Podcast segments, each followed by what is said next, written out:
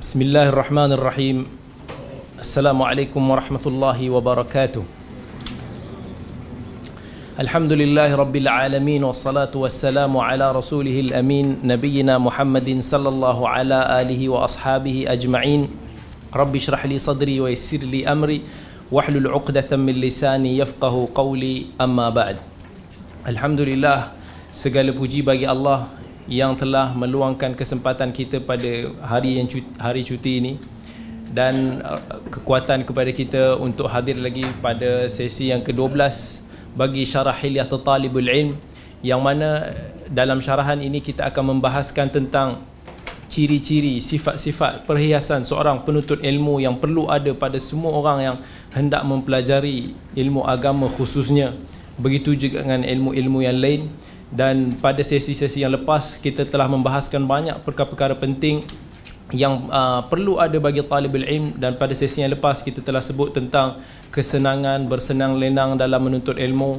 Begitu juga tentang pemakaian dan sebagainya. Dan insya-Allah hari ini kita akan teruskan lagi dengan syarahan berikut yang akan dibacakan oleh Al-Fadil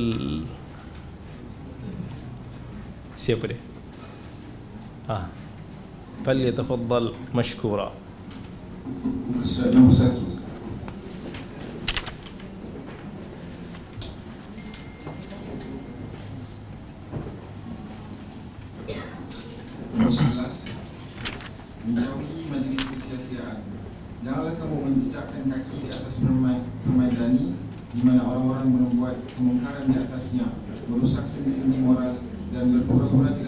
Thank you. Jika kamu berbuat hal demikian maka kejahatanmu atas ilmu dan ahlinya sangat besar.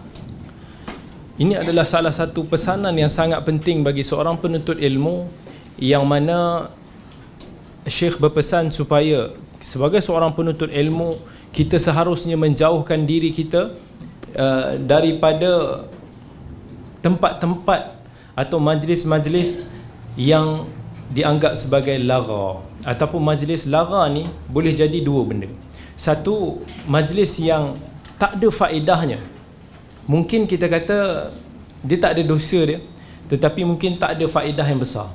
Yang keduanya ialah menjauhi majlis yang definitely majlis tersebut mengandungi maksiat-maksiat yang mengandungi dosa-dosa yang banyak dalam majlis tersebut dan kita menghadirinya maka itu, itu adalah salah satu kesilapan dan aib besar bagi seorang penuntut ilmu apatah lagi seorang muslim sebab tu Allah sebut dalam al-Quran وقد نزل عليكم في الكتاب أن إذا سمعتم آيات الله يكفر بها ويستهزأ بها فلا تقعدوا معهم حتى يخوضوا في حديث غيره إنكم إذا مثلهم Allah kata bahawa Allah telah turunkan kepada kamu Alkitab iaitu Al-Quran yang mana bila mana kamu menghadiri sesuatu kelompok orang yang sedang mempersendakan kalimah Allah, ayat Allah yang mengkufurkan ayat Allah iaitu yang diumpamakan sebagai maksiat maka Allah kata fala takhudu ma'ahum bukan Allah sebut bahawa janganlah kamu duduk bersama dengan mereka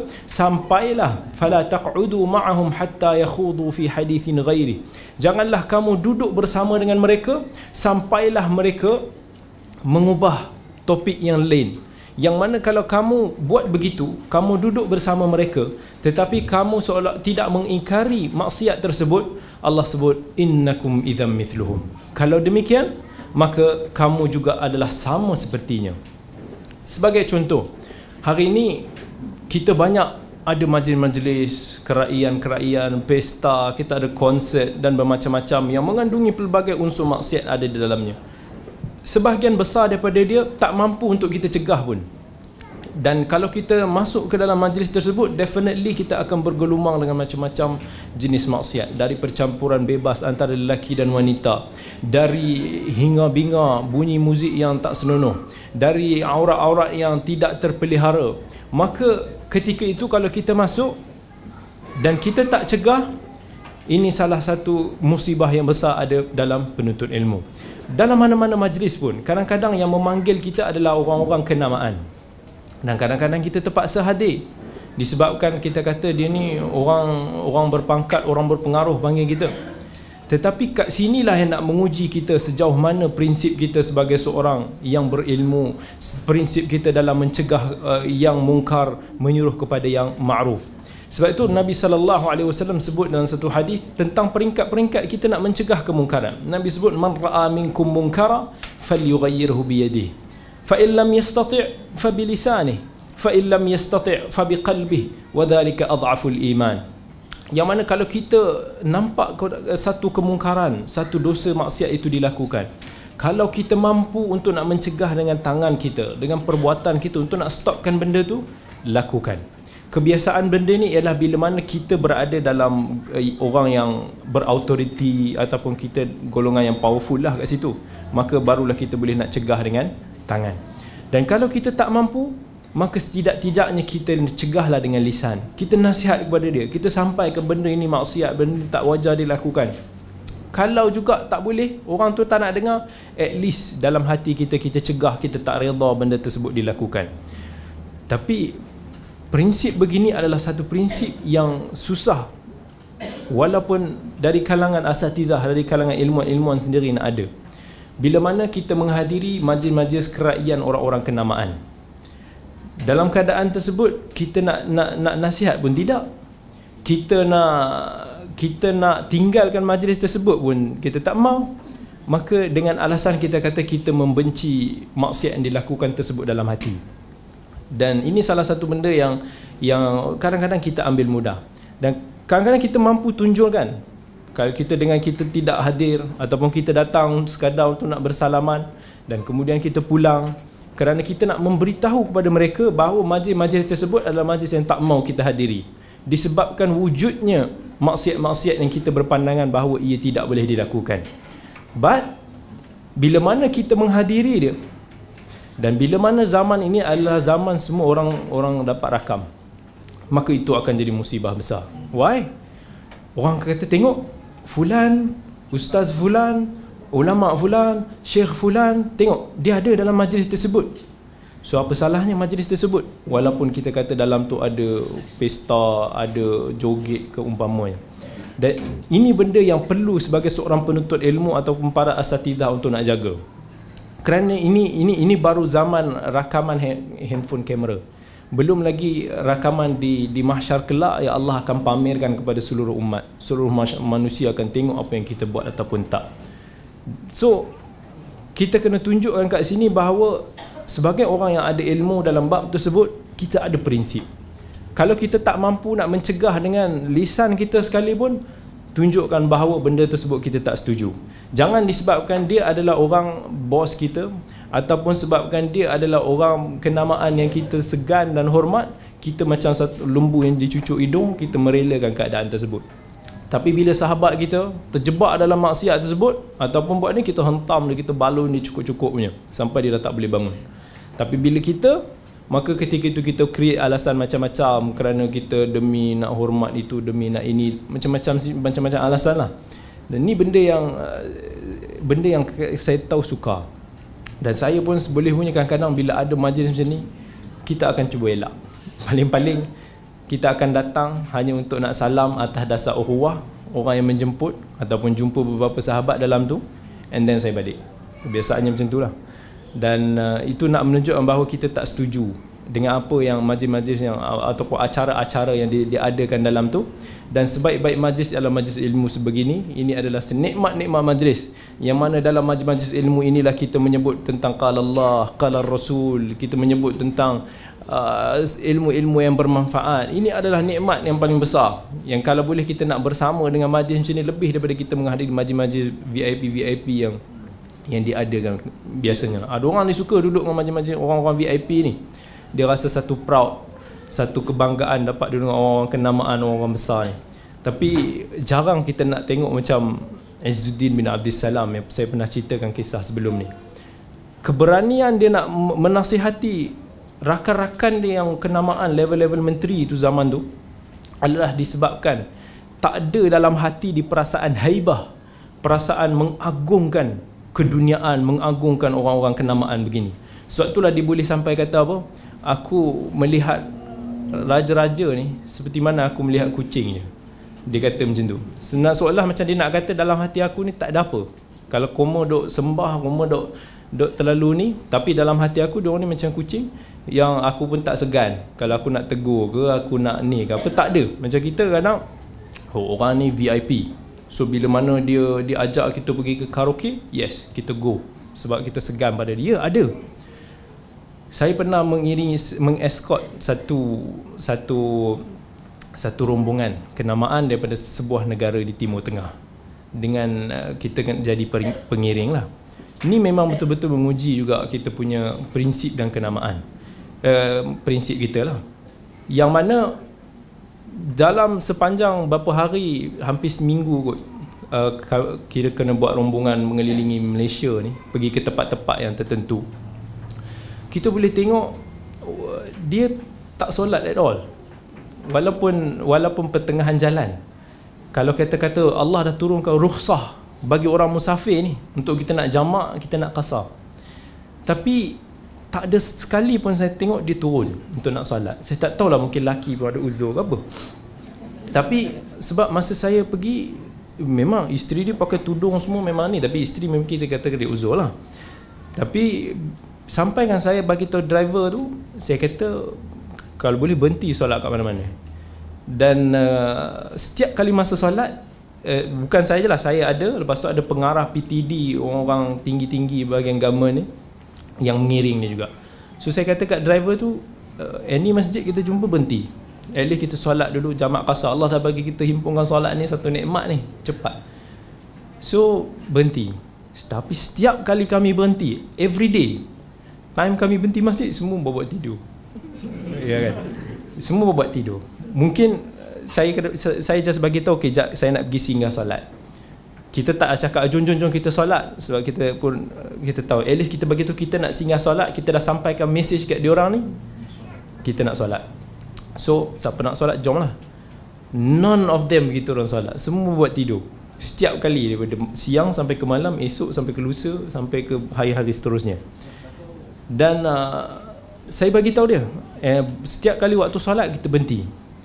Sampai hmm. satu masa tu dalam masa rushing nak pergi ke satu event driver tu kata tak boleh ni kita kalau berhenti ni lambat ni. Saya kata bukannya lambat sangat. Paling-paling 10 minit tak sampai 10 minit pun kita solat.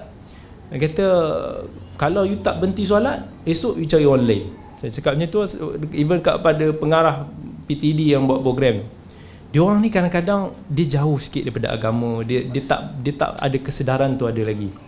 Dan kita nak bagi tahu dia dia orang sebagai muslim kita kena ada prinsip yang perlu kita jaga. Kewajipan rukun benda yang kita tak boleh nak tolerate. Dan uh, sampai kan satu sekali tu seorang pengarah BTD tu dia dia dia perempuan lah. Dia dia dia tak pakai tudung lah. Tapi lepas daripada tu sekali tu pagi tu masa kami datang nak ambil dekat hotel dia termenung panjang dia, dia penuh lama. Maksud saya tanya dia kenapa datin kot? Saya kata kenapa uh, dia kata kan datin dia pun mula tanya uh, awak dulu mak ayah awak ajar solat ke daripada kecil? Ada ada mengajar ngaji ke? Dia tanya lembut lah. So kita pun eh kenapa dia tiba soalan ni? Di pagi hari sementara nak tunggu rombongan apa apa uh, VIP luar negara tu So saya pun bagi tahu cerita kat dia sikit-sikit sikit-sikit sikit. Dia termenung lama. Seolah-olah mungkin dia ada terfikir kan. Mungkin dia terfikir selama ni mungkin aku tak pentingkan tentang agama, aku tak pentingkan tentang solat, aku tak pernah peduli. Kita just mengharap apa yang kita tunjuk kat situ at least boleh menjetak hati dia. Kalau dia tak berubah time tu tapi sikit kesedaran tu dah mula ada untuk dia berubah dari satu masa ke satu masa yang lain. Dan dia orang ni kadang-kadang bukannya peduli. Bila kita dah lalu tu dia kata jom kita pergi ke satu tempat macam disco sikit kan. Pengarah pengarah PTD tu. Dia kata jom lah kita berjoget-joget sikit. Kita uh, really really tension sikit. Cakap macam tu kan. Yang yang yang orang escort VIP tu senyum je lah. Saya kata no lah, tak mau. Kalau you masuk, you masuk. Saya, saya tak masuk. Jadi kita tunjuk kat dia kita tak mau. Sampailah bila mana kita dah balik tu sampai dekat hotel tu dah maghrib dah agak lambat lah pukul 8 macam tu. So saya kata driver tu tunggu Zat. Saya nak pergi solat dulu dalam masjid dalam hotel. Sebab masa dah nak, nak patah balik nak cari masjid mungkin dah lambat. So memang uh, kita kita jalan masuk dan walaupun VIP Arab tu dia boleh kata macam oh nak solat eh. Dia pun buat macam senyuman sengit dia lah soalan macam mungkin disindir ke diperli ke. Kita cakap yes kita nak solat. Kat mana surau? Tanya dia situ ya. Dia pun tak tahu kat mana surau kat hotel tu. So at least kita nak bagi tahu. So saya kata kat dia orang benda ni solat benda yang halal haram yang jelas dalam Quran sunnah ni semua jangan kita tak tolerate. Kalau you rasa tak boleh tukar orang lain. Itu je lah saya pun senang. Ha, jadi nak nak berhadapan dengan situasi di mana wujudnya orang-orang kenamaan besar ni di sekeliling kita yang nak push kita daripada kita tersempang daripada agama something berat yang perlu kita buat. Tapi masa itulah nak menguji sejauh mana prinsip kita dalam menjaga agama Allah ni. Bukan masa kita senang masa tak ada orang push kita tak ada desakan-desakan tu tapi masa di mana agama kita diuji ketika itulah nak tengok adakah kita mampu menggenggam bara api tersebut ataupun kita akan terlepas sebab kepanasan baik teruskan Nombor 12 Berpaling dari kegaduhan Menghindari kegaduhan dan keliuhan Kerana kekeliruan ada dalam keliuhan dan ini bertentangan dengan apa yang dicari. Uh, tapi sebelum tu tadi kita sentuh tentang menjauhi majlis-majlis yang tidak berfaedah ataupun banyak maksiat. Tapi ada satu poin yang saya perlu sampaikan. Kita dalam masyarakat kita ni banyak remaja-remaja kita, banyak daripada orang-orang kita yang jauh daripada agama. Tapi kadang-kadang kita perlu duduk bersama dengan mereka untuk nak menarik mereka ini supaya dapat kita jaga, dapat kita sampaikan mesej-mesej agama kita. Jangan kita tinggalkan dia orang atas alasan kerana mungkin kalau kita duduk dengan orang ni kita akan ada terpalit-terpalit dengan dosa itu dan ini. Kerana zaman sekarang ni kerana kita tak mau duduk dengan remaja-remaja macam tu, kita tengok banyak remaja-remaja sekarang yang jauh daripada agama. Dia orang nak mengharapkan dia orang datang ke kuliah ke masjid. Minta maaf lah. Nak mengharapkan dia orang ni belajar macam kelas-kelas macam kita ni. Lagi minta maaf lagi jauh dia orang akan pergi ke tempat-tempat yang tempat melepak lah basically dia orang suka melepak hiburan tapi kadang-kadang kita ada sahabat-sahabat yang perlu kita dekati begini kita perlu duduk bersama dengan dia orang untuk nak merapati mendampingi dia orang supaya kita dapat sampaikan mesej ataupun kita dapat membimbing sedikit sebanyak dia orang. Ini benda yang perlu kita buat juga. Jangan kita jauhi mereka sebabkan alasan contoh kalau kita duduk dengan dia orang kita akan kata ah, nanti dia orang ni uh, isap okok ke? Ataupun dia orang ni duduk kat tempat yang gunggang-gunggang-gunggang apa. Kan sometimes sometimes kita terpaksa meraihkan satu maslahat yang lebih besar untuk demi supaya mereka ini tidak jauh daripada agama. Mereka ini ada orang yang membimbing dia dan kita berdoa kepada Allah supaya ampunkan kita atas dosa-dosa yang kita tak mau ataupun kita tak sengaja buat. Sebab itulah dalam agama ni Allah menyediakan banyak sangat banyak amalan-amalan yang akan me, mem, membasuh balik dosa-dosa kita yang kita buat. Sebab kita akan buat dosa baik yang sengaja ataupun tak sengaja. Dan sebaik-baik orang yang bersalah ialah orang yang cepat lekah-lekah untuk nak meminta ampun dan beristighfar kepada Allah dan sebab itu perlu ada satu dakwah yang kita buat turun padang bersama dengan remaja-remaja kat luar ni yang tak mau datang-datang ke kuliah ni perlu kita duduk bersama dengan diorang supaya kita dapat tarik diorang tak jauh daripada agama. Kadang-kadang mereka benci kepada golongan-golongan agama ni. Kadang-kadang mereka tak suka pun kepada ustaz-ustaz berdasarkan pada apa yang mereka tahu. Dan kadang-kadang kita pula bila contoh kita terlalu pakai formal yang nampak macam wajah wali Allah ni sangat diorang lagi tak mau datang. Kan? Memang diorang diorang segan. Diorang lagi tak tak nak hampir. Tapi kadang-kadang kita perlu duduk beraktiviti dengan orang. Kadang-kadang dia orang suka main bola. Kita main bola dengan dia orang. Tapi kita hanya nak sampaikan mesej main bola, main bola. Tapi saat time masa solat, kita jaga solat. Itu pun susah dia nak buat. Sebab ramai daripada dia orang tak solat pun. Ramai kat sana kita tengok banyak hasil-hasil kajian akademik yang dibuat sekarang ni pada remaja-remaja sekolah sampai form 5. Berapa ramai yang tak boleh baca Fatihah pun. Kalau tak boleh baca Fatihah, macam mana dia nak bersolat? kan baru ni ada dia buat satu kajian dari, dari beberapa sekolah yang dia buat 80% sampai form 5 tak boleh baca tak boleh baca Fatihah big trouble dosa yang kita kena pikul bersama kalau kita tak turun membanting tulang untuk turun untuk nak dakwah kepada mereka ni ini zaman yang perlu kita pelbagaikan variety pada wasilah dakwah kita. Bukan hanya kita duduk di satu-satu tempat di masjid semata-mata ataupun di markah-markah Islam. Tak. Sebab diorang tak datang ke situ. Tapi ini zaman ialah di mana guru mencari murid. Bukannya murid mencari guru disebabkan kesedaran ilmu itu semakin berkurangan dan hampir pupus. Kita tak mau agama ini pupus sebab itulah kadang-kadang kita kena berusaha lebih kita kena turunkan kita punya ego dan kita punya macho ke apa kita go sama dengan diorang supaya at least kita dapat bimbing diorang dapat tarik diorang minat dekatkan diorang kepada agama insya-Allah baik apa yang dibacakan tadi pula matan seterusnya yang berkaitan dengan menjauhi pergaduhan. Maksud eh, dalam bahasa Arab dia maksud al-haisyat dia bukan terlalu maksudnya bergaduh sangat tetapi maksud dia jauhkan diri daripada keriuhan keriuhan ni haisyat ni dipanggil digunakan keriuhan pasar. Yang Nabi SAW ada sebut dalam hadis yang diriwayatkan oleh Ibnu Mas'ud radhiyallahu an sebagaimana yang direkodkan oleh Imam Muslim Nabi kata iyyakum wahaisyat al-aswaq. Jauhilah kalian daripada keriuhan pasar. Kenapa? Zaman dulu pasar-pasar ni adalah tempat di mana ramai orang berkumpul, ramai peniaga-peniaga yang pasar semua akan macam kadang-kadang kita boleh tengok kat sekarang mai mai RM5 sepinggan, RM5 seminggan, RM10 mai mai gaduh.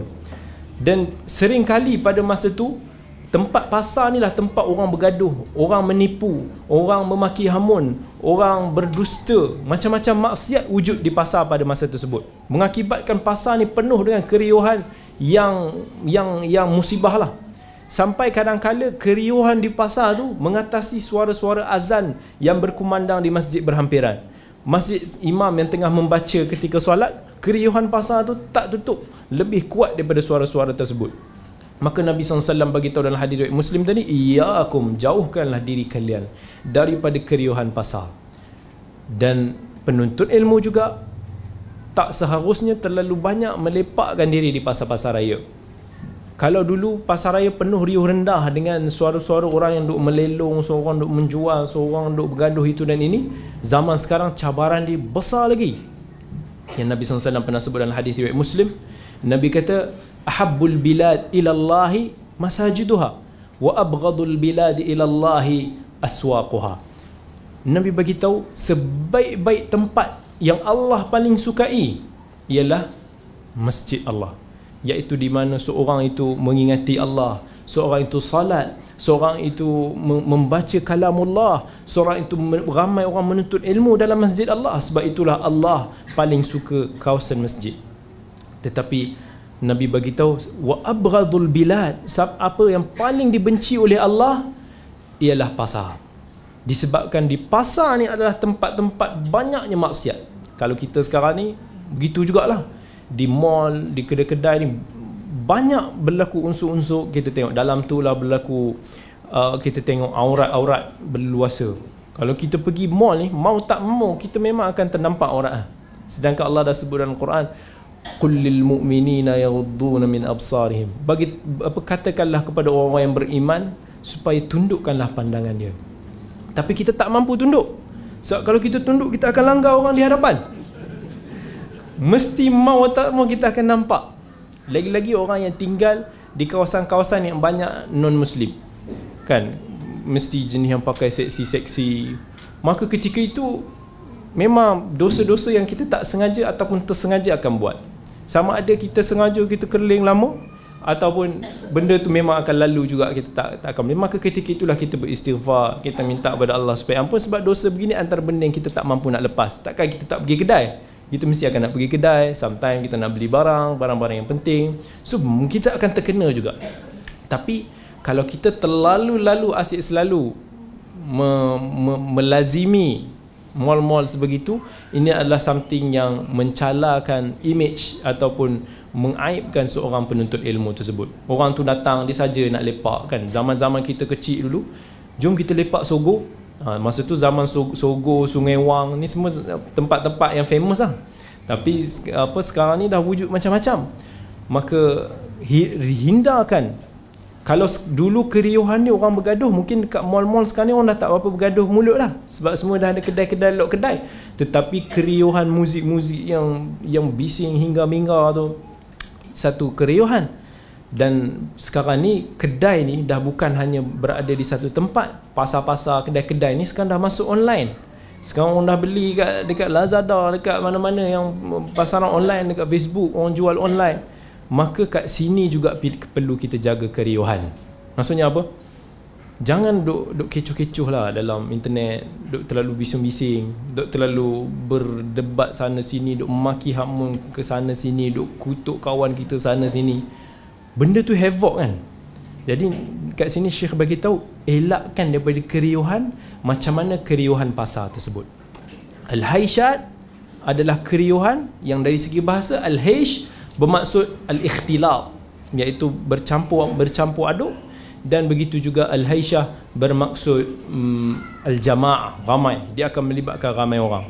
So sebagai seorang penuntut ilmu jangan duk sibukkan diri sangat untuk nak kecoh-kecoh nak bergaduh-gaduh dalam riuh-riuh lah.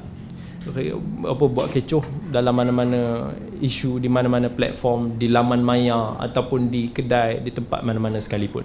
Baik riwayat yang sangat bagus dalam masalah ini yang kisah yang disebutkan penulis kitab Al-Wasid fi Adibba Dia uh, bukan Adibba Al-Wasid fi Tarajim Udaba. Di Tarajim Udaba. Dan juga dari beliau dalam Mu'jam Al-Ma'ajib bahwasanya telah terjadi perselisihan antara dua kabilah. Kemudian kabilah lain berupaya untuk mendamaikan mereka. Mereka pun berbeda dengan hukum syariah seorang alim kemudian menjadi hakim atas mereka Lalu ia memutuskan untuk menghukum bunuh empat orang dari kabilah sebagai ganti empat orang yang telah dibunuh di kabilah lain.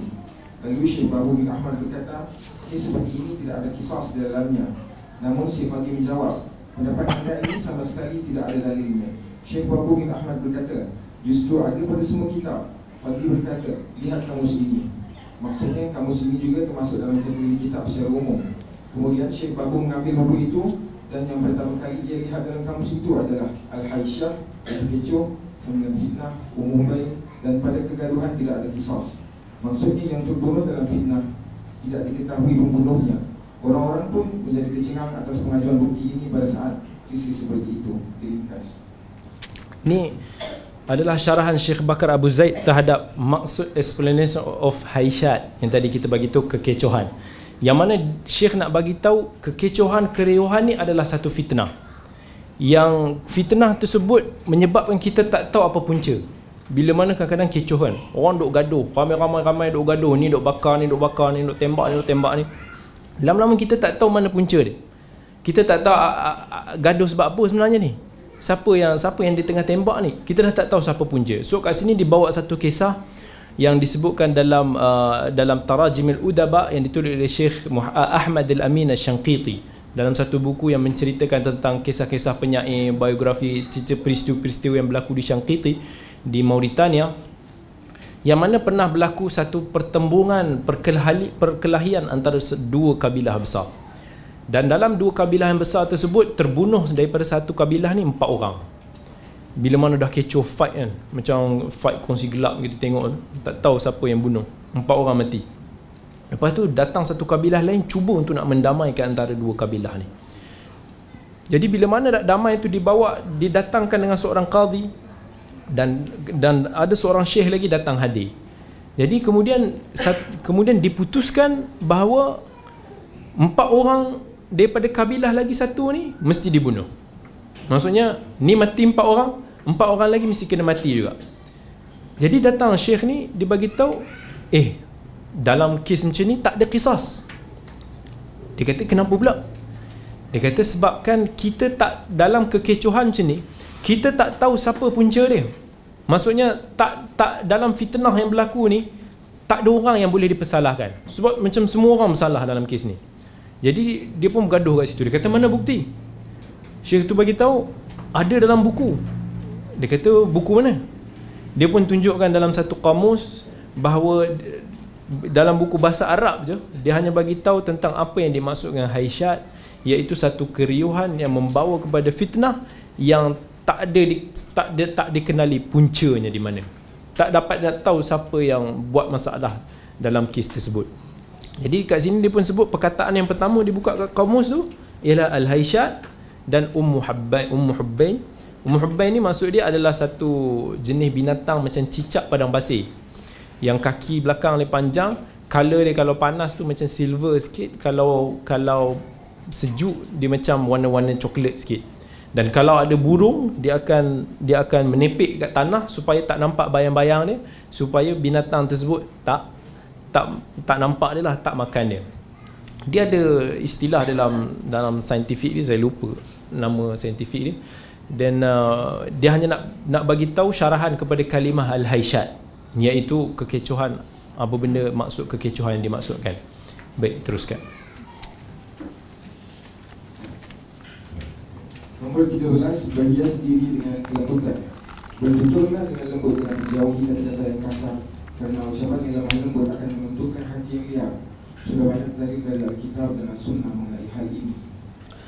Ah, ini satu benda yang sangat penting yang Syekh sebut dan ini antara benda yang paling-paling-paling utama untuk kita memperhiaskan diri kita memperhiaskan pertuturan kita memperhiaskan kita punya kelakuan iaitu ar-rifq. Apa maksud ar-rifq? Lemah lembut.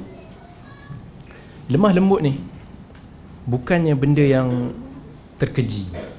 Lemah lembut ni adalah benda yang sangat terpuji. Kalau diberi pilihan, kita nak berlaku kasar ataupun nak berlaku lemah lembut, pilih lemah lembut. Dan lemah lembut ni semua benda dia baik. Sampai ke Nabi sallallahu alaihi wasallam sebut dalam hadis Aisyah radhiyallahu anha, sebagaimana diriwayatkan oleh Imam Muslim innallaha rafiqun yuhibbur rifqa fil amri kullihi Nabi begitu sesungguhnya Allah ini maha lemah lembut dan Allah suka sikap lemah lembut pada semua perkara so semua perkara kalau mana kita boleh lemah lembut kita buat lemah lembut. Tak ada manusia yang suka orang orang tegur dia dengan keras kan? Sebab itulah bila mana kita tegur dalam keadaan yang keras sebenarnya kita telah merosakkan ataupun kita telah kita telah merosakkanlah suasana tersebut. Yang Nabi sallallahu alaihi wasallam sebut lagi dalam hadis Aisyah riwayat Muslim, Nabi kata ma kana rifqu fi syai'in illa zana. Wa ma nuzi'a min syai'in illa shana. Nabi bagi tahu sesungguhnya lemah lembut itu bila mana adanya pada satu perkara itu dia akan menghiaskan benda tersebut. Dan kalaulah lemah lembut itu dicabut tak ada maka ia hanya akan merosakkan dia akan memburukkan lagi keadaan tersebut. Iaitu bila mana sebagai contoh kita nak nasihatkan kawan kita yang kita anggap dia sebagai tersilap kalau kita duk pergi serang dia kita duk maki hamun dia kita duk duk hentam dia kita duk gelar dia duk perlekehkan dia kita expect adakah dia akan terima kita punya nasihat? Mustahil dia akan terima. Takkan diterima daripada orang yang hentam dia. Takkan diterima daripada orang yang dah mula attack dia. Sebab itu bila mana kita nak nak nasihat kepada kawan kita kadang-kadang supaya dia beralah supaya dia lebih relax ber, berlaku lembut dia akan kata apa fulan pernah cakap kepada aku sekian. Fulan pernah pernah kutuk aku. Fulan pernah maki aku. Fulan tersebut pernah buat kasar kepada aku. Sebab itulah dia jadi marah. So dia dah tak mau ngam dengan kawan dia yang tadi. Itu implikasi daripada bila mana kita tidak berlaku lemah lembut. Dan kita nak nak menyampaikan mesej. Kadang-kadang kita nak kita nak nak sampaikan mesej kepada kawan kita tetapi kita tak fikir uslub mana yang paling sesuai ini juga musibah. Dan kita kita tak pelihara ayat perkataan yang kita nak sampaikan pada dia. Kita pilih ayat yang kasar-kasar. Kita pilih ayat yang membakar orang tu. Ayat yang yang boleh mencetuskan maki hamun. Yang boleh mencetuskan umpat-umpatan yang yang tak diwajarkan dalam syarak yang mencetuskan kutuk mengutuk label melabel sebab semata-mata kerana kita tidak pandai memilih perkataan perkataan yang baik perkataan yang yang lebih lemah lembut the power of words kita tak ada kadang-kadang dengan satu perkataannya kita mampu mengubah dunia. Dan kerana satu perkataan juga kita mampu merosakkan dunia. Kerana satu perkataan kadang-kadang kita boleh merosakkan kehidupan seseorang tersebut. Sebagai contoh kita masuk bilik kita tengok-tengok anak kita tengah conteng dinding. Kan? Kita datang eh kau ni stupid ke apa? Duk conteng dinding. Kita baru cat dia semalam. Anak tu pandang kita. Apa yang dia akan buat? Dia akan pandang muka kita sambil conteng esoknya kita datang kita tengok lagi memang kali ni dia, dia memang purposely kita masuk tu dia akan lukis lagi. Kenapa? Sebab dia tercabar dengan kita duduk berkasar dengan dia semalam. Tapi bila mana kita duduk kita peluk anak kita kita cakap jangan buat lagi macam ni. Abang dah besar. Dia akan stop. Why? Sebab ego yang dia nak tu kita dah bagi kat dia. Dia nak ego dia, dia sebagai dipanggil sebagai orang yang dah besar nak di diinteraksi dengan interaksi seorang budak besar bila kita puji dengan dia sebagai budak besar dia dah tak nak conteng dah. Kadang-kadang kadang satu perkataan mesej yang sama kita tak mau diconteng dinding. Tetapi dengan cara yang berbeza satu dengan cara yang kasar satu lagi dengan cara yang lemah lembut dan kadang-kadang anak kita boleh terima dengan cara yang lemah lembut. Satu perkataan yang pernah diceritakan somebody. Kawan dia memang akan buat apa sahaja untuk nak impresskan ayah dia. Berusaha belajar dapatkan dapat college yang yang yang yang bagus-bagus sampai dapat belajar kat dekat dekat US untuk uh, nak impresskan ayah dia. Ayah dia memang sukar untuk diimpress. Dan bila dia dah dapat straight A's dia call ayah dia ayah dengan dia, dia ingat ayah dia kali ni akan berbangga lah. dia dapat straight A's susah nak belajar. Tapi ayah dia hanya jawab apa? Sorry saya akan call balik sebab ayah busy sekarang. Pak sebabkan satu perkara, satu interaksi yang tersilap macam tu anak dia merajuk lepas tu anak dia terus berubah. Daripada orang yang yang bagus yang rajin yang baik sampai lepas tu dah start minum arak dah start merokok dah start kawan-kawan dengan orang-orang yang yang tak senonoh ni semua bila kawan dia tegur sampai dia kata orang yang paling aku care in the world. Yang paling aku sayang in the world ni pun tak peduli tentang aku buat apa aku peduli dengan diri aku sendiri. Sampailah dia masuk hospital dan di saat akhir juga dia mati. Hanya kerana satu perkataan daripada ayah dia.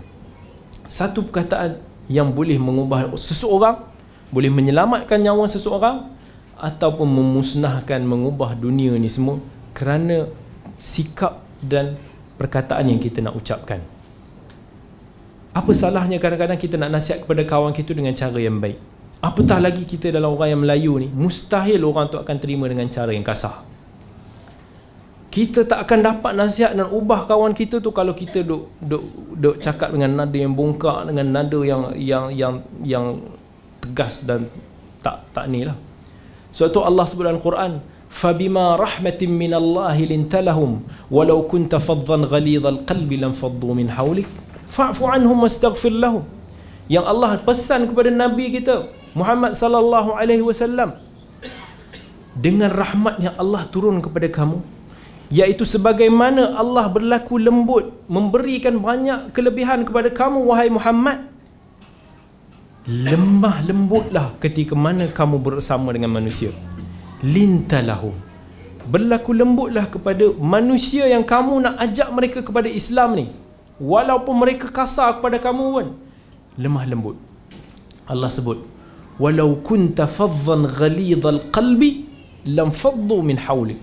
Kalaulah kamu dengan hati yang keras dengan sikap yang kasar kamu nak mendakwah kepada orang-orang supaya masuk pada Islam Allah kata nescaya mereka akan semua bertempiaran lari. Tak ada orang nak dekat dengan kamu tak ada orang akan masuk ke dalam agama Islam. So seolah-olah macam Nabi tanya so kalau diorang tetap lari juga diorang tetap maki hamun aku ke berkasar dengan aku macam mana? Allah kata fa'fu anhum wastaghfir lahum. Maafkanlah mereka dan pohonlah keampunan buat mereka. Sampai ke tahap tu Allah suruh Nabi sallallahu alaihi wasallam berlaku lembut. Sebab itulah Nabi sallallahu alaihi wasallam adalah contoh yang terbaik untuk kita berinteraksi dengan umat. Jangan kita tengok orang lain dulu sebelum kita tengok Nabi kita sallallahu alaihi wasallam. Kalau kita tengok nak tengok contoh-contoh para ulama, kita akan jumpa ada ulama yang lembut, ada ulama yang ganas sikit, ada ulama yang yang tegas. Memang kita akan jumpa. Tetapi kadang-kadang kerana kita tidak dapat mengukur kenapa para ulama bersikap macam tu, kita terus mengumumkan, ha, imam sekian, imam sekian boikot, imam sekian buat macam ni, imam sekian cakap macam ni. Kita tak tahu macam mana zaman mereka hidup ketika itu, macam mana situasi apa bangsa yang mereka hidup yang mereka bermuamalah ketika zaman tersebut yang memerlukan untuk mereka bersikap sedemikian. Tetapi kalau kita tengok Nabi sallallahu alaihi wasallam yang diutuskan kepada manusia keseluruhannya yang Allah sebut adalah rahmatan lil alamin adalah sebagai rahmat kepada semua semua alam ini maka kita tahu semua sikap Nabi semua sesuai untuk bangsa bangsa Afrika, untuk bangsa Arab, untuk bangsa Cina, untuk bangsa Melayu, untuk mana-mana bangsa sekalipun sikap Nabi sesuai. Ada saat di mana Nabi tegas tetapi ada kelembutan. Ada di saat di mana Nabi lembut tetapi ada ketegasan. Ada di saat di mana Nabi memang totally menunjukkan kelembutan dia. Yang kita akan baca subhanallah. Contoh yang paling baik sekali kita akan nampak. Aisyah radhiyallahu anha pernah dalam hadis riwayat Bukhari pernah tanya kepada Nabi sallallahu alaihi wasallam selepas berlakunya perang Uhud di mana ketika itu Nabi rasa sangat sedih. Nabi rasa sebab umat Islam kalah. Nabi rasa sedih, Nabi rasa tertekan. So Aisyah tanya kepada Nabi, adakah di sana kamu pernah mengalami satu suasana situasi yang lebih kamu sedih dan lebih berat daripada peristiwa perang Uhud ni? Nabi kata ada aku pernah merasai keperitan yang lebih teruk daripada perang, perang Uhud ni. So Nabi SAW pun bagi tahu kisah tentang bagaimana baginda di Taif dan riwayat lain riwayat sirah cerita macam mana Nabi pergi Taif Nabi pergi dengan khadam dia iaitu Zaid bin Haritha pergi ke Taif berjumpa dengan kabilah-kabilah naik ke Taif yang kita tahu Taif tu lebih kurang berapa puluh kilometer daripada Mekah sekarang ni. Naik ke satu bukit nak pergi ke sana akan jumpa banyak kawasan perumahan kabilah-kabilah. Nabi akan seru setiap rumah ni. Setiap kabilah ni Nabi akan seru kepada Islam. Dan tak ada seorang pun yang terima dakwah Nabi. Sampailah dah sampai di Taif Nabi stay 10 hari untuk nak dakwah kepada Islam. Jumpa dengan kabilah besar di Taif ketika itu Bani Thaqif jumpa dengan pemuka-pemuka dia. Jumpa dengan tokoh-tokoh daripada Bani Thaqif. Abdul Yalil jumpa dengan uh, Mas'ud bin Amr dan lain-lain untuk seru mereka kepada Islam. Tak ada siapa pun dengar. Siap meremehkan lagi Nabi setiap semua buat dua barisan. Nabi berjalan dengan Zaid dia orang baling batu. Baling batu sampai berdarah kaki sampai berdarah kepala. Dan Zaid bin Harithah sampaikan peluk Nabi supaya batu tersebut kena dia tak kena Nabi sallallahu alaihi wasallam. Dia orang lari kena hambat dengan batu. Sampailah Nabi SAW masuk ke kebun uh, Utbah bin Syaibah bin Rabi'ah. Seorang orang yang berpengaruh di sana ketika itu menyorok dalam kebun tersebut. Barulah orang-orang Taif ketika itu berhenti daripada baling batu. Sampailah Nabi kemudiannya dihalau juga. Daripada kebun tersebut lari keluar daripada Taif dalam keadaan yang sangat sedih. Mission yang seolah-olah mission impossible. Nak dakwah kepada orang Taif. Tak ada seorang pun terima agama Islam.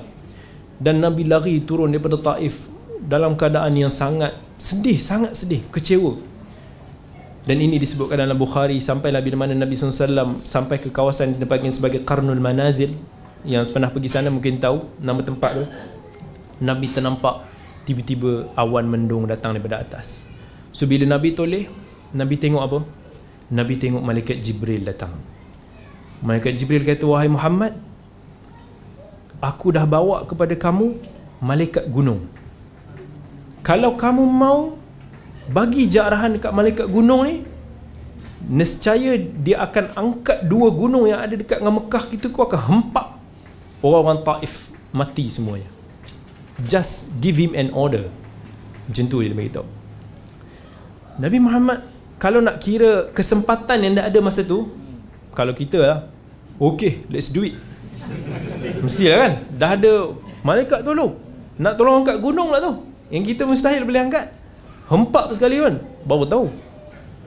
Padan muka Tapi Nabi sebagai insan yang kita contohi dalam semua karakter dia apa dia kata? Dia kata tak payah, jangan. Sebab walaupun dia orang ni sekarang tak beriman tetapi aku mengharapkan akan keluar daripada zuriat mereka-mereka yang akan menyembah Allah dan tidak mempersekutukan dia. Betapa Nabi masih mengharap walaupun bapa-bapa dia orang ni tak masuk Islam tetapi mungkin generasi seterusnya akan beriman. Jadi kita jangan bunuh dia kerana kita mengharapkan daripada mereka ini keluar generasi yang baik. Seorang nabi yang penuh dengan sifat rafiq yang perlu kita contohi laqad kana lakum fi rasulillahi uswatun hasanah. Sebab Allah tahu dan nabi tahu orang tak akan terima dengan sikap yang kasar. Sebab itulah Allah ketika mana menghantar Nabi Musa alaihi salam dengan Nabi Harun yang mana Fir'aun ni terkenal sebagai orang yang memang super brutal dan keret sampaikan Fir'aun yang dia boleh mengaku dia kata ana rabbukumul a'la. Dalam Quran sebut kan Fir'aun bagi tahu akulah adalah Tuhanmu yang tertinggi. Orang yang mengaku Tuhan. Siapa lagi yang lebih bongkak dan angkuh daripada orang yang macam ni? Nabi Musa sampai takut dia kata inni akhafu ayyufrata alaina aw ayyatra aku takut bila mana aku jumpa Firaun nanti Firaun akan menyeksa aku dan melampaui batas tetapi Allah kata kat Nabi Musa dengan Nabi Harun idhaba ila fir'auna innahu tagha faqula lahu qawlan layyinan la'allahu yatadhakkaru aw yakhsha Allah bagi tahu kepada Nabi Musa dan Nabi Harun pergilah kamu berdua kepada Firaun kerana dia telah melampaui batas. Dan cakaplah kepada dia dengan kata-kata yang lembut. Moga-moga dia akan beringat dan takut. Kata-kata yang lembut. Pilihlah perkataan yang paling baik uslub. Pilihlah perkataan yang paling indah untuk nak kita sampaikan mesej kepada orang. Bukan dengan provokasi.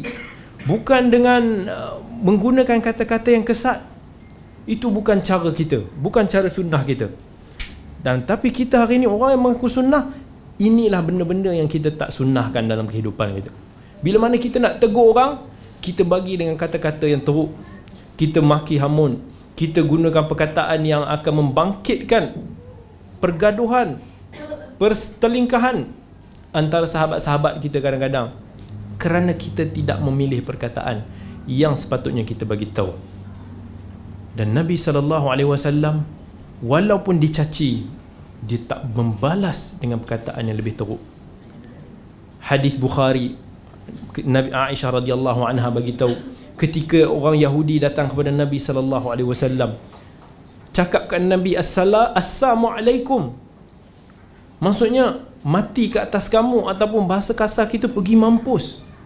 Cakapkan Nabi macam tu. Nabi jawab apa? Kalau kita kau pun pergi mampus lah. Macam tu kan? Nabi beritahu wa'alaikum. You too. Maksudnya ke atas kamu juga Aisyah bila tengok Nabi begitu lembut dan begitu cara Nabi respon tu terlalu baik dia tak puas hati lah dia marah ha? sebab dia nak mempertahankan Nabi SAW Aisyah bagi tahu Aisyah jawab balik Wa'alaikumussalam wa ghadiballahu alaikum wa la'anakum Aisyah bagi tahu kamu, kamu pun pergi matilah juga dan laknat Allah dan kemurkaan Allah bagi kamu. Deserve lah. Yalah, dia, dia orang cakap macam tu pada Nabi. Dan Aisyah nak pertahankan Nabi dan juga suami dia. Tapi Nabi bagi tahu ke Aisyah apa? Mahlan ya Aisyah.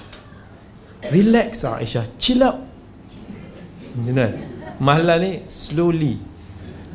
Maksud Nabi bagi tahu alaiki birrifq wa iyyaki wal unf wal fuhsh kamu hendaklah kamu sentiasa dengan sifat lemah lembut dan jangan sekali-sekali kita bersikap kamu bersikap dengan sifat yang kasar dan perilaku yang buruk. Aisyah bagi tahu kan dia orang doakan keburukan buat engkau tadi? Nabi bagi tahu kan aku dah jawab waalaikum. Dan Allah Allah tak terima dia orang cakap macam tu pada aku. Tetapi Allah terima doa aku pada dia orang. Cukup lah contoh sikap seorang nabi Allah yang begitu yang begitu lemah lembut yang begitu caring dan begitu penyayang kepada umatnya. Sebab itulah Allah sebut dalam Quran laqad ja'akum rasulun min anfusikum azizun 'alaihi ma 'anittum harisun 'alaikum bil mu'minina raufur rahim.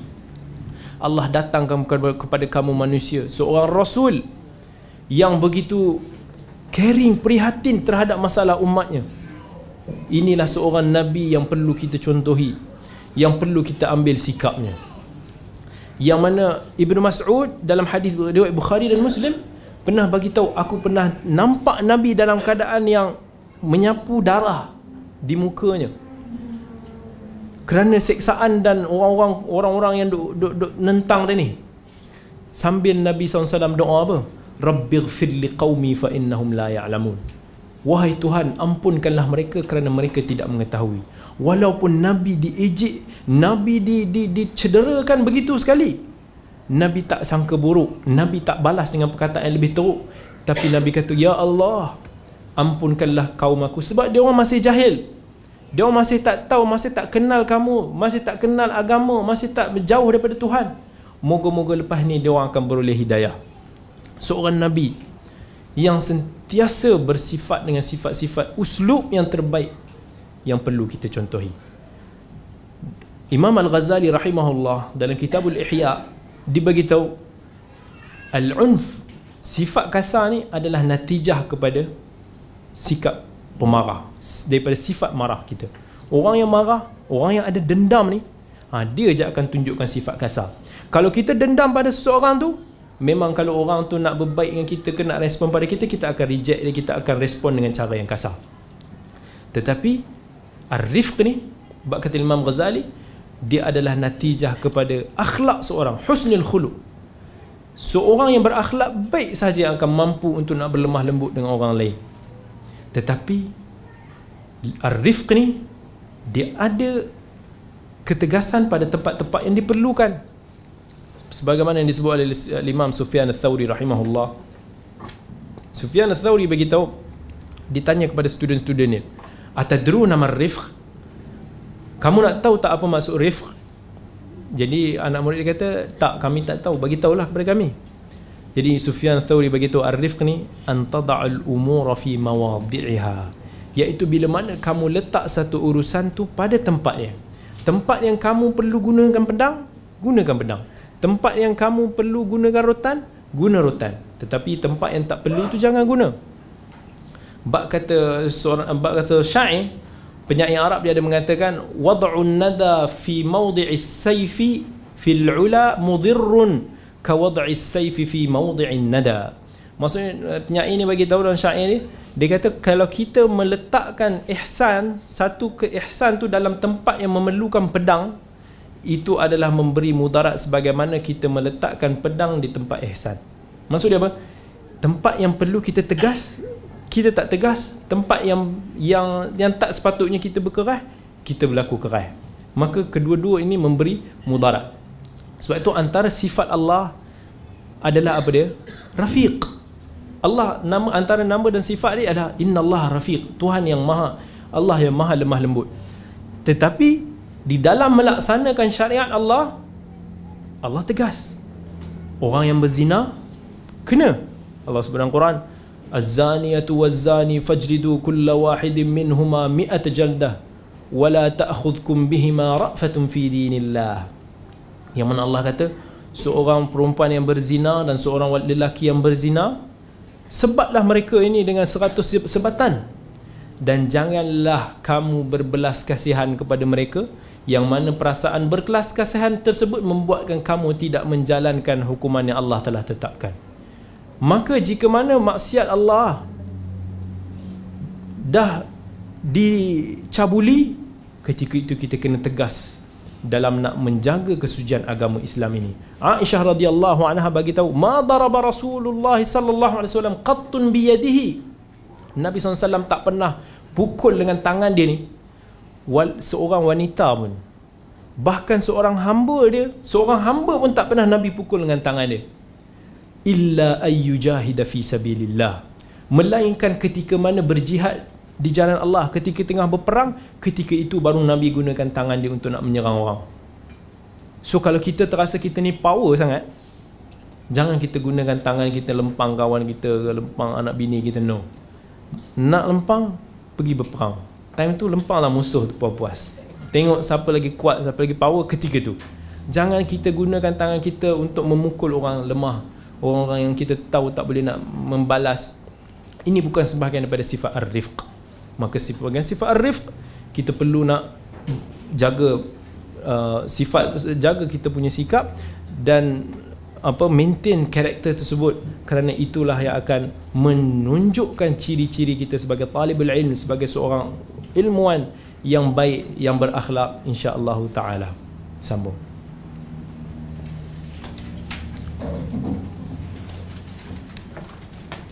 Nombor 14 Berenung Kemudian seorang pengajar hendaknya berhias diri dengan renungan. Barang siapa yang merenung Niscaya ia akan menemukan Kerana itu dikatakan Merenunglah maka kau akan memahami. Maka hendaknya ia merenungkan saat berbicara Apa yang akan ia bicarakan dan bagaimana akibatnya. Berhati-hatilah dalam memilih kata dan cara mengungkapkannya. Janganlah disertai kekerasan dan ingin menunjukkan diri. Merenunglah saat muzakarah. Bagaimana kamu memilih tempat yang tepat Merenunglah saat menjawab pertanyaan orang yang bertanya Bagaimana kamu memahami pertanyaan itu sehingga jawabanmu tidak bias dan sama. Another one yang sangat penting bagi seorang penuntut ilmu, don't rush. Merenung ni maksudnya dalam bahasa Arab at-ta'anni. At-ta'anni kita teliti, kita berhati-hati sebelum kita bercakap, sebelum kita bertindak. Kerana itulah yang akan mengukur sejauh mana kematangan dan kebijaksanaan kita dalam merespon satu perkara. Macam mana kalau kita berjalan, kita nak berjalan, kita akan memilih tempat yang baik untuk kita pijak. Kalau kita jalan, kita nampak kat depan kita ada najis. Kita mesti akan mengelak, kita tak akan pijak najis tersebut. Kalau kita nampak di, di, di lantai tersebut ada duri, ada paku, kita akan mengelak supaya kita tak pijak paku tersebut. Kerana kita berhati-hati supaya kita tak tersalah langkah. Begitu juga dengan ucapan.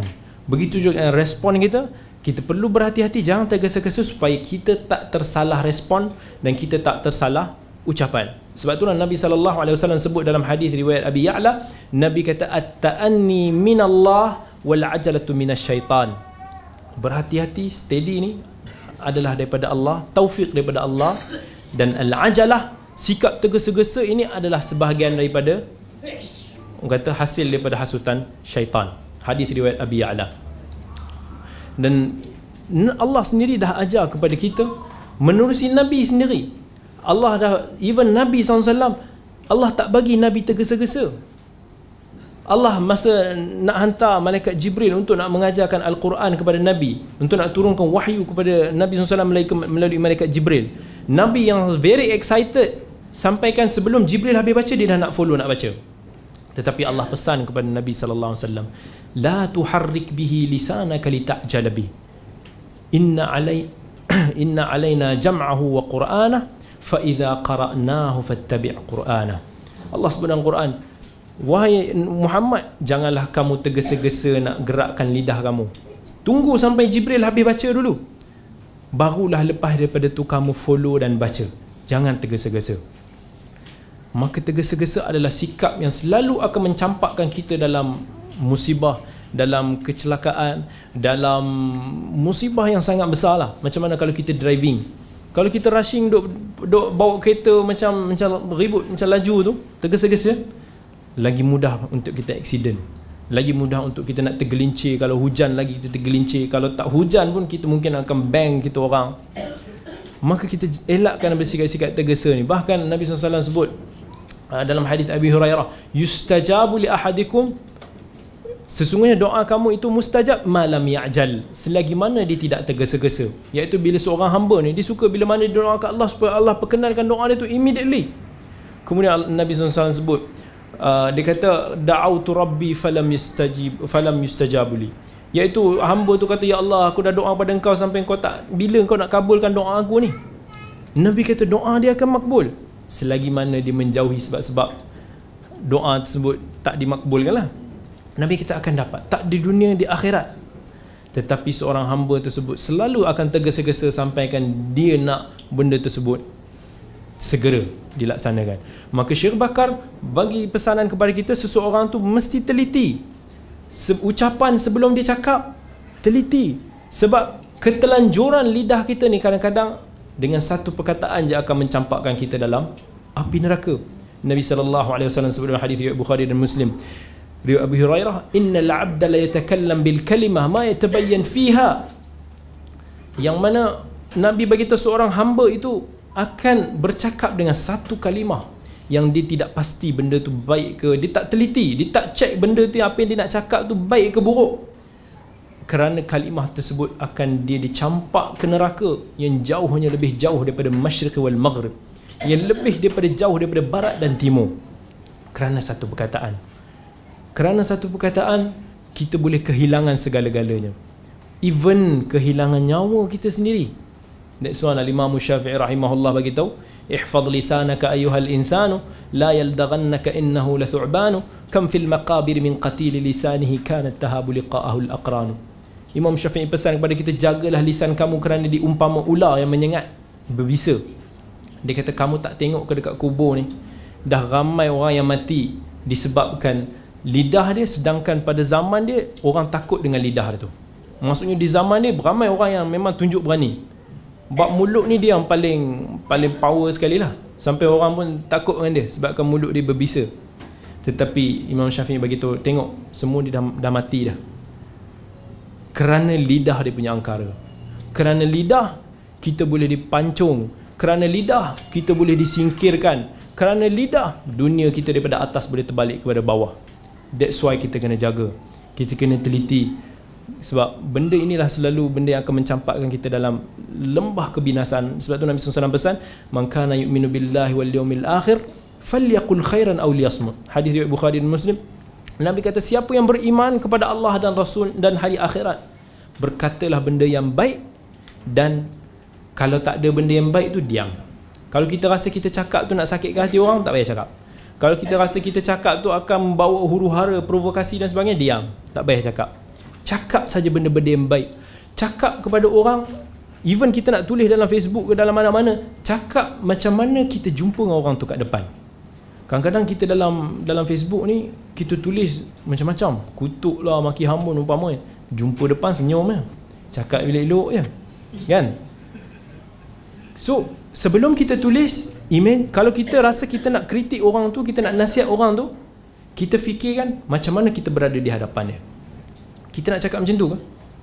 Ke kita akan depan orang tu kita akan cakap baik sikit, lemah lembut sikit. Macam tu. Cakap dengan lebih bertapis sikit sebab depan orang takkanlah kita nak nak tembak je kan. Jadi begitu kita bayangkan supaya kita cakap depan orang dan ucaplah benda-benda baik saja. Benda yang tak baik ni jangan jangan jangan ceritalah. Begitu juga seorang penuntut ilmu yang mana kalau dia nak bertanya dia perlu teliti, dia perlu cermat. Ada orang ni dia dia, dia pakai tanya je. Dia tak tengok masa kadang-kadang dia salam pun tak ada. Kadang-kadang tak perkenalkan diri. Kadang-kadang soalan pun tak boleh nak faham. Kadang-kadang dia pakai tanya soalan tu pendek je tapi jawapan ni berjela-jela nak kena banyak nak kena explain. So kadang-kadang orang nak bertanya ni adalah satu skill yang perlu. Kadang-kadang saya saya suka dia ada satu group saya tu someone yang bila mana dia bertanya dia akan dia akan dibawa satu artikel ke apa kemudian dia highlight kat mana dia muskil poin apa yang dia muskil dan kenapa dia diminta penjelasan bab tersebut. So kita clear. Oh Masya Allah oh, maksudnya dia nak tanya ni bab ni kat situ kat sini muskil dia kat sini. Dia bukan pakai tanya entah daripada mana datang. Tiba-tiba orang tu datang uh, perawi sekian ni daif. Kita perawi mana pula tiba-tiba datang ni at least explain bawa hadis ditunjuklah yang dia pun dah berusaha sikit dia nak bertanya tu. So bawa hadis ada sanad dia. Dalam hadis ni perawi ni sekian. Ada berlaku perselisihan faham cuma kita tak faham kenapa perawi ni ulama dhaif kan itu antara skill nyoal yang bagus. Bukan tiba-tiba datang dari mana soalan pendek tapi kadang-kadang memerlukan. Kadang-kadang bawa artikel 20 poin kat situ apa pandangan tentang artikel mohon pencerahan? Apa? Kalau ada 100 orang tanya soalan macam tu nak kena baca satu-satu artikel memang problem. Kita pun tak tahu mana problem dia kat situ. So highlight teliti baca dulu tunjukkan yang sebagai seorang yang nak bertanya kita tahu apa benda yang kita nak tanya dan juga implikasi daripada pertanyaan tersebut. Dan apatah lagi kalau orang yang nak menjawab perlu lebih cermat perlu lebih teliti sebab jawapan tersebut kadang-kadang memberi implikasi yang tak baik. Kadang-kadang orang tanya kita tahu jawapan dia tapi kita tak boleh nak cakap sebab kita takut jawapan tersebut disalahgunakan oleh pihak yang lain akan digunakan oleh golongan tertentu untuk nak buat fitnah salah faham boleh berlaku. So kadang-kadang antara kecermatan kita kita tak jawab. Isu tu. At that time pada situasi macam tu sebab kita ukur bahawa dia akan membawa musibah dan mudarat yang lebih besar so sebagai seorang penuntut ilmu perlulah steady jaga langkah dia jangan selalu rushing sebab benda ni sebut akan membuatkan dia akan menyesal dalam sebab dia oh, perkataan ni kita dah cakap dah tak boleh tarik balik. Zaman orang dah rakam-rakam macam ni ni lepas ni kalau orang tak suka kat kita dia akan bongkar balik salah-salah kita semua. Dah tak dah tak boleh padang lah. So benda ni yang perlu perlu hati-hati. Zaman dulu boleh lah lagi. Kita cakap kat masjid time tu hilang-hilang lepas tu orang cakap kat kita kamu cakap macam tu kita kata apa bukti tak ada bukti sekarang ni ada bukti orang boleh orang boleh korek balik So benda ni lah yang perlu kita jaga supaya kita tak rushing dan kita tak tergelincir. InsyaAllah kita sambung lagi kuliah kita pada sesi yang akan datang. Aku qawli hadha wa li wa lakum. Wassalamualaikum warahmatullahi wabarakatuh.